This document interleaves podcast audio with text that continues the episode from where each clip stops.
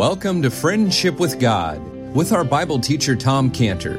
Today's message and previous messages can be listened to or downloaded for free at friendshipwithgod.org. Friendshipwithgod.org. You can also obtain free resources from Tom Cantor and view our online bookstore at friendshipwithgod.org or call us at 800 247 3051. 800 247 3051. Tom Cantor also has a daily devotional verse that comes out each day by email and on Facebook. To receive this small daily devotional verse that Tom Cantor puts out, you can sign up at friendshipwithgod.org, friendshipwithgod.org, or find Tom Cantor on Facebook by searching for Tom Cantor and Friendship with God. Now, here is our Bible teacher, Tom Cantor. So Joseph sees that, okay, I, I, you know, I gave him the interpretation. Now's my golden opportunity. Small favor, you know, small favor in return for interpreting this dream to you. I mean, Joseph knew, you know, in three days, my man is going to be standing daily in the presence of Pharaoh. He says, What an opportunity for me to get released from this prison. And he's so sure of his interpretation, Joseph, there's no question about it, his interpretation, that he now he, he shifts into immediate pleading with this butler to just give, do some kindness in, in verse 14. But think on me when it shall be well with thee. Show kindness, I pray thee unto me. Make mention of me to Pharaoh and bring me out of this house. See, these words really cut to our hearts when we realize this because we can feel Joseph's pain. And he's asking the, the butler, he says, Can you just think on me? You know, I'm like, get me out of this place. Show kindness. He says, I pray thee, just make mention of me to Pharaoh. So Pharaoh will bring me out of this prison here. So the butler agrees to help Joseph, and Joseph gives to the butler, okay, now here's what he says in verse 15 Indeed, I was stolen out of the land of the Hebrews. Here also have I done nothing that they should put me into this dungeon here. So Joseph is telling the butler, look, I've got two injustices. I'm a victim of crime. he say, I've got two injustices that were done to me. Joseph says, first of all, I was stolen out of the land of the Hebrews. And again, I'm not saying anything more about that. You know, just leave it that I was unjustly kidnapped from my house. And the second injustice, he said, was that I've done nothing to deserve being in this prison. So again, here we see Joseph in both these. He's going to great lengths to not blame Potiphar's wife, not blame Potiphar, not blame his brothers for all that. But what he's doing, what's he doing in verse 15? He's prepping the butler, all right? He's prepping the butler, just like when we have depositions, which unfortunately we do. The lawyer preps us, right? We got to go before the judge. The lawyer preps us. He's prepping the butler. The butler is going to be the lawyer, stand in front of Pharaoh. So we can see this hopeful expectation that has just risen up like a sunrise in Joseph's heart. And he's preparing the butler for his appeal. Just, now, look, I know what Pharaoh's going to say first. Now, you got to get this down now. You know what it's going to be? What's the issue? What's the issue? Okay. When he says, What's the issue? Then you say, Bring me out of this house. I need to bring Joseph out of this house. Okay. The next question that Pharaoh's going to have is, he said he's a Hebrew. What's he doing here in Egypt anyway? I don't get it. You know, he's the only Hebrew in Egypt. How come we got the only Hebrew in Egypt trapped in our prison? Okay.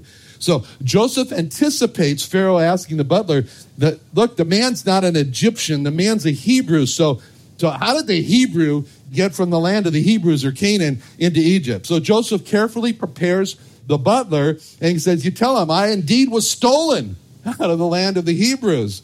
And again, you feel this, this hopeful expectation on Joseph's part. He's prepping this butler with these questions. Okay, third, Joseph is anticipating, he's thinking, you know, Pharaoh's going to ask the next question. You know, what did he do? you know, how did he end up in this terrible prison? What did he do wrong to deserve to be in this dungeon? So he preps him again. In verse 15, he says, Here also have I done nothing that I should be put in this dungeon. So these are the big questions that Joseph is prepping the butler to be able to stand up and to make his appeal to Pharaoh. And I can imagine he probably practiced with him. He said, let's go over it one more time. We got three days, so, you know. all right? And so now looking at all this through the butler's eyes, let's look at this through the butler's eyes. And we can imagine also, you know, the butler was saying, you know, I never knew this about you. I've always been curious about you, Joseph. You know, I mean, there's always been a couple things I've always wondered about. First of all, you're the only Hebrew in Egypt. And, you know, I mean, your Egyptian's not too bad. You speak that pretty well. But I was wondering, how'd you get here anyway? How'd you get here? And second, second thing I noticed about you, Joseph, you know, you're really, I've, I've gotten to know you a little bit. You're, you're really good. You're a moral person. You're an honest person. What terrible thing did you do to end up here in the prison? So, you know, he, answers all these questions and he says, well, I'll ask for your first question about how I ended up here. For indeed, I was stolen out of the land of the Hebrews. As for your second question as to what terrible thing that I did, nothing. I did nothing. From verse 15. So from verses 14 and 15, we can feel this passion in Joseph. He's pleading for his release. And we can feel all this hopeful expectation that's just risen up in his heart. He thinks this man is going to get Pharaoh to get me out of prison. And we can feel all this hopeful expectation as he thinks of the conversation that the butler's going to have with Pharaoh. He's getting all hopeful. I'm going to get out of here. And you ever been in a situation like that? you ever been in a bad situation and you've got all this hopeful expectation? This is going to come through for me. You know, come on, baby, deliver. It's going to happen. Right?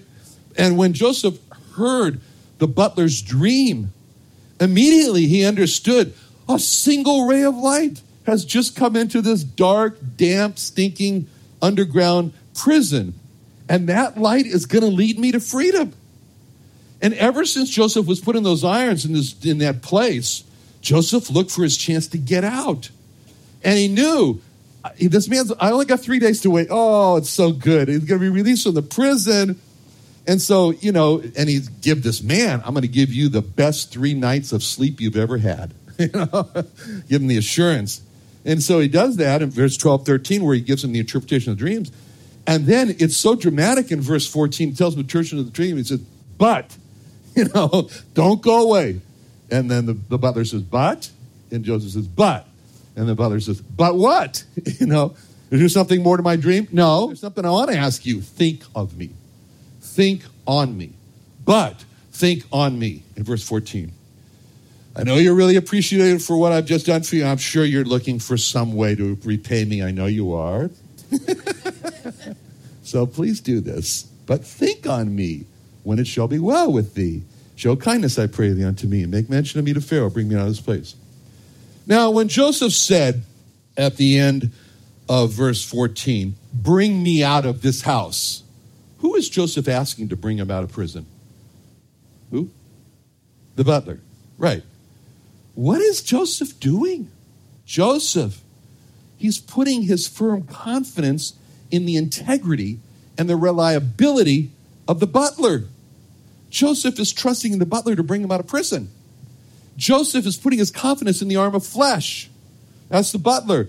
Joseph, Joseph, Joseph, what are you doing? Trusting man and saying to flesh and blood, bring me out of this house. See, by trusting in man, Joseph was really setting himself up for failure. By putting all of his hopeful expectations in this butler, poor Joseph is setting himself up for a big fall. And sure enough, the last statement in this chapter, that's the fall. When it says, Yet, in verse 23, Genesis 40, verse 23, Yet did not the chief butler remember Joseph, but forget him. And with that verse, the only ray of hope that Joseph had, it, it went out slowly.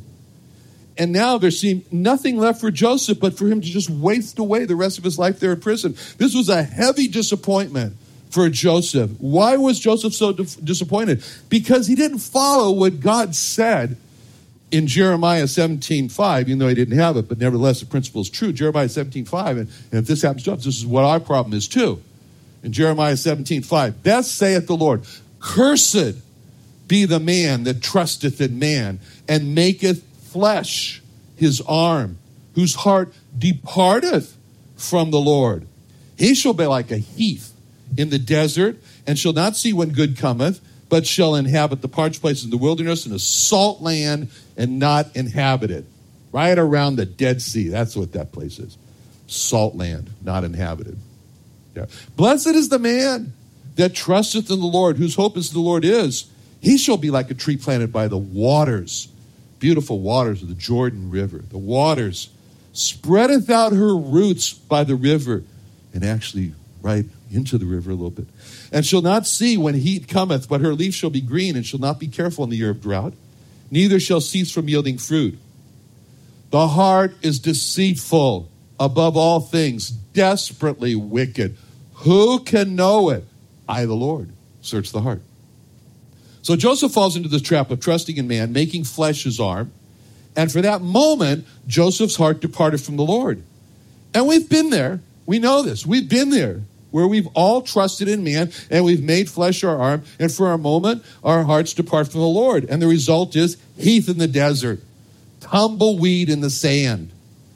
And by contrast, Jeremiah 17, 7 says, Blessed is the man that trusts in the Lord, whose hope the Lord is. So the result of trusting the Lord is a tree planted by the waters where the, where the roots just go right over to the waters. And when the drought comes, it's drawn from the waters. So, why did Joseph and why do we do this? Why do we put trust in man? Why did Joseph do this? Did, because of what it says in Jeremiah 17 9. The heart is deceitful above all things and desperately wicked. Who can know it? Even Joseph's pure heart was deceitful and desperately wicked. You know, sometimes you look at a little baby and says, "Oh, so innocent, so sinless." Just wait, just wait. the problem is our deceptive heart. You know that says you were let down by that man last time. You were let down. So what are you doing now? Oh, this man's different. this man's different. Those are the words of the deceptive heart. And what's the solution? Jeremiah 17 10. Jeremiah 17 10. I, the Lord, search the heart. God knows. God knows. He's to be trusted. He's to be the focus of our hopeful expectation. As David said in Psalm 62 5, Psalm 62 5, David said, My soul, it's funny, David talks to his soul, My soul, wait thou only upon God, for my expectation is from him. Stand up, stand up for Jesus, stand in his strength alone. The arm of flesh will fail you. You dare not trust your own. So Joseph comes out of this experience and he learns the rest of Psalm 62, especially uh, the first two verses of Psalm 62, Psalm 62, 1 and 2. Truly, my soul waiteth upon God, and from him cometh my salvation. He only is my rock and my salvation, not the butler. God only is my rock and my salvation. He's my defense. I will not be greatly moved. Then, verse 5 of Psalm 62, Psalm 62, 5. My soul, wait thou only upon God. My expectation is from him. He only is my rock, my salvation. He's my defense. I shall not be moved. And God is my salvation, my glory, the rock of my strength. My refuge is in God. Trust in him at all times, ye people. Pour out your heart before him. God is a refuge. Selah. Surely men of low degree are vanity. Men of high degree, they're a lie. All laid in the balance, they're all together vanity, lighter than vanity. So when the butler was released from prison, we can imagine Joseph smiling, you know, waving, bye, remember, remember, remember, y'all remember, okay, don't forget, okay. So we can imagine how the butler waved goodbye. Okay, bye, Joseph, bye, Joseph. Don't worry, don't worry, don't worry. You know, I won't forget you. Don't worry. And then came the days. And Joseph sat in the prison with all his hopeful expectation. And okay, anytime, any anytime now, the word's going to come down here from Pharaoh. Joseph, you've been released by Pharaoh. We can imagine how Joseph was sitting there saying, okay, okay, yesterday the butler was, he was just getting occupied with getting back into the swing of things, getting back into his old position and everything. He'll remember, he'll remember, he'll remember that I've been stolen and I did nothing wrong to be in this prison. And we can imagine Joseph, he's looking up there, you know, where the only light came at the top of the prison. He's thinking how soon my freedom is going to be walking right down that ray of light. It's coming. And Joseph sat there in the darkness day after day. No help comes. And as a matter of fact, it's two years that Joseph is languishing there in prison since the butler was released. And during those, those two years, those were really, really hard times for Joseph. And he came to the conclusion well, the butler failed me. He failed me. I put confidence in him. Those were the hardest two years in Joseph's life because they were such a great disappointment. And that's what's so hard for us in life is when we have great expectations in the wrong area and they don't happen. And it's the disappointments in life that really kill us. And what was Joseph going to do during these two years of disappointment? How's he going to hold up during these two years of strong disappointment? This was the time for Joseph to now he has to switch. Just like he told the butler, interpretations belong to God. Don't look at. He had to say, "My deliverance doesn't come from the butler; it's come from God." So he's got to take his own medicine. And those are the time for us to trust God and embrace the truth.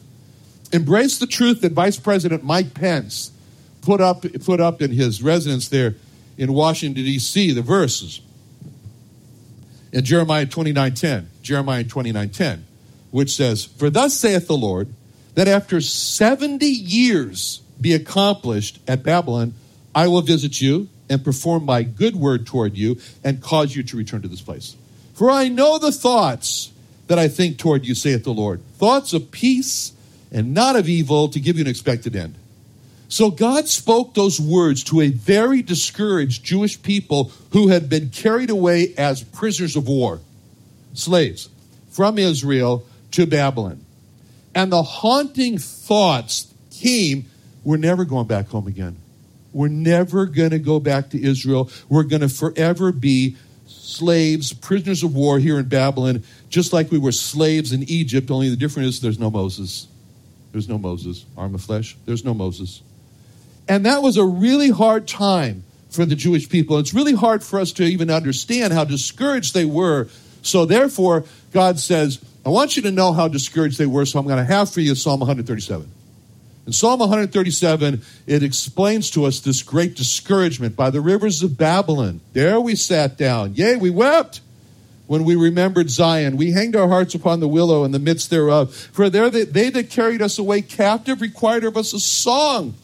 They that wasted us required of us mirth, saying, Sing us one of the songs of Zion. How shall we sing the Lord's song in a strange land? So, just like Joseph is sitting there as a prisoner away from home, the Jewish people are sitting as prisoners by the rivers of Babylon, far away from home as well, in a state of total discouragement, wondering, Am I ever going to be free again? Am I ever going to return home to Zion? And that's the time that God steps in and he says to the Jewish people in Babylon in Jeremiah 29 11, I know the thoughts that I think toward you, saith the Lord. Thoughts of peace, not of evil, to give you an expected end. God said he knew the thoughts that he was thinking towards them. And that's a great word. That's a word we've looked up before. It's a Hebrew word. That word is a little bit different, but same root, nehasheba. Now, what it means is it comes from the word chashab. Remember that word chashab? Chashab was the word that God used to describe Abraham. It says in Genesis 15 6, Genesis 15 6, he believed in the Lord and he counted it. He Hashab. He counted it to him for righteousness. Hashab is translated cunning when it describes the two workmen, Bezalel and Oholiab, when they weaved the curtains of the tabernacle. And you know, the curtains of the tabernacle, they started off being fine linen, and then there was gold, purple. You remember? Gold, purple. And so, and they put the cherubims in those colors. See, they were weavers. And it says in Exodus 26 1, Moreover, thou shalt make the tabernacle of ten curtains of fine twined linen and blue and purple and scarlet, the cherubims of chashab work, cunning work shalt thou make them. You weave them together. So as they were weaving, those two men were weaving the blue, the purple, the gold into those threads, into the white linen, Egyptian cotton, I'll have you know.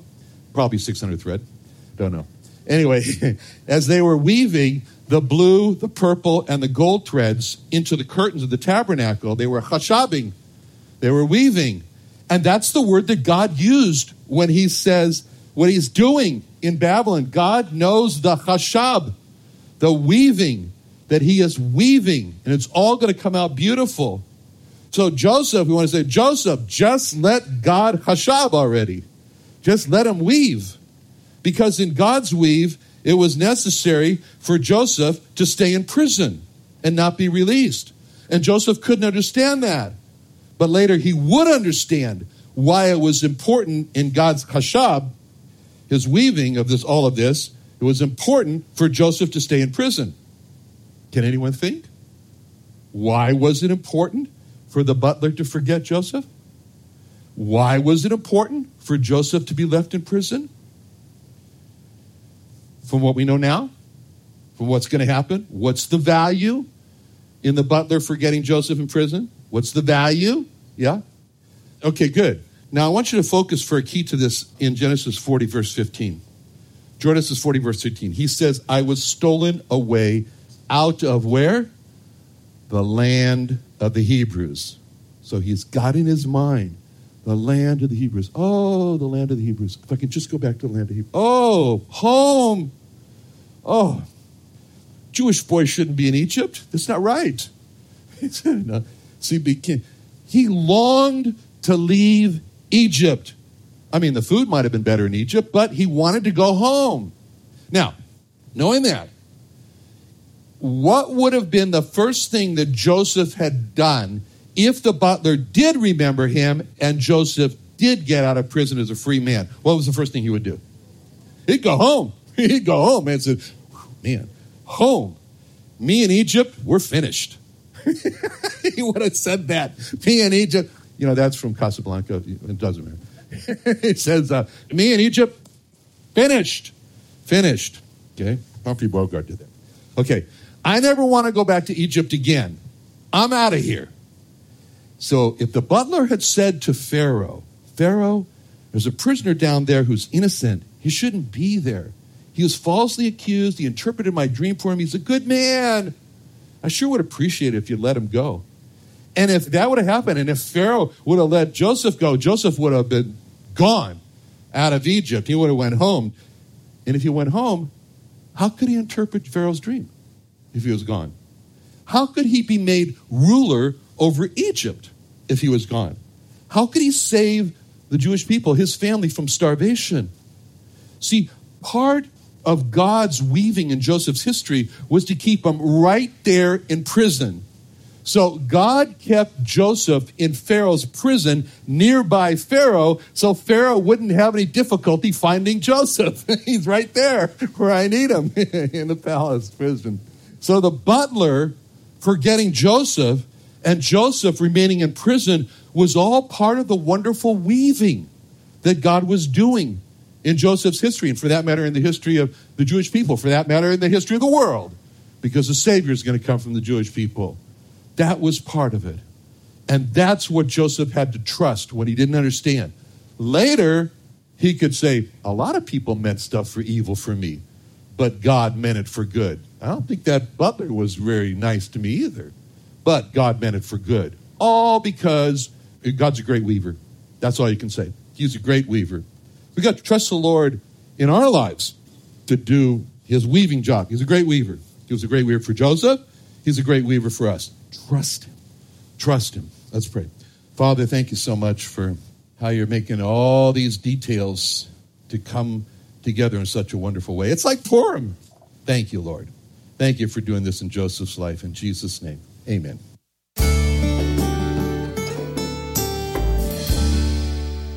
Another wonderful day studying the Bible with our Bible teacher, Tom Cantor, here on Friendship with God. Don't forget that today's message and previous messages can be listened and downloaded for free at friendshipwithgod.org, friendshipwithgod.org. You can also go online to find free resources from Tom Cantor and our online bookstore at friendshipwithgod.org. You can also find Tom Cantor on Facebook, and you can also go to friendshipwithgod.org to sign up for his daily devotional verse. Tom Cantor is also the founder of Israel Restoration Ministries. You can visit that website at israelrestoration.org. Or you can write Tom Cantor at P.O. Box 711 330, P.O. Box 711 330, Santee, California. That's S A N T E E, Santee, California 92071. Or you can email Tom Cantor at friendshipwithgod.org. Tom Cantor at friendshipwithgod.org or for more information about Tom Cantor and Friendship with God and Israel Restoration Ministries, call us at 800 247 3051. Sunday Night Church is back. Join Friendship with God Bible teacher Tom Cantor at the new Friendship with God Fellowship every Sunday night at 5:30 p.m. at the Creation and Earth History Museum in Santee, California. Join us early each Sunday at 4:30 p.m. for food and fellowship with Sunday evening services to follow at 5:30 p.m. Watch Tom Cantor and the service on YouTube Live, located on the Friendship with God website. Enjoy encouraging teaching from our Bible teacher Tom Cantor in a relaxed and family-friendly atmosphere. Sunday Night Church is back, so join us at the Friendship with God Fellowship every Sunday night at 5:30 p.m. at the Creation and Earth History Museum at 10946 Woodside Avenue North in Santee, California. For more information, call us at 800-247-3051, 1-800-247-3051, or visit friendshipwithgod.org. That's friendshipwithgod.org for the Friendship with God Fellowship.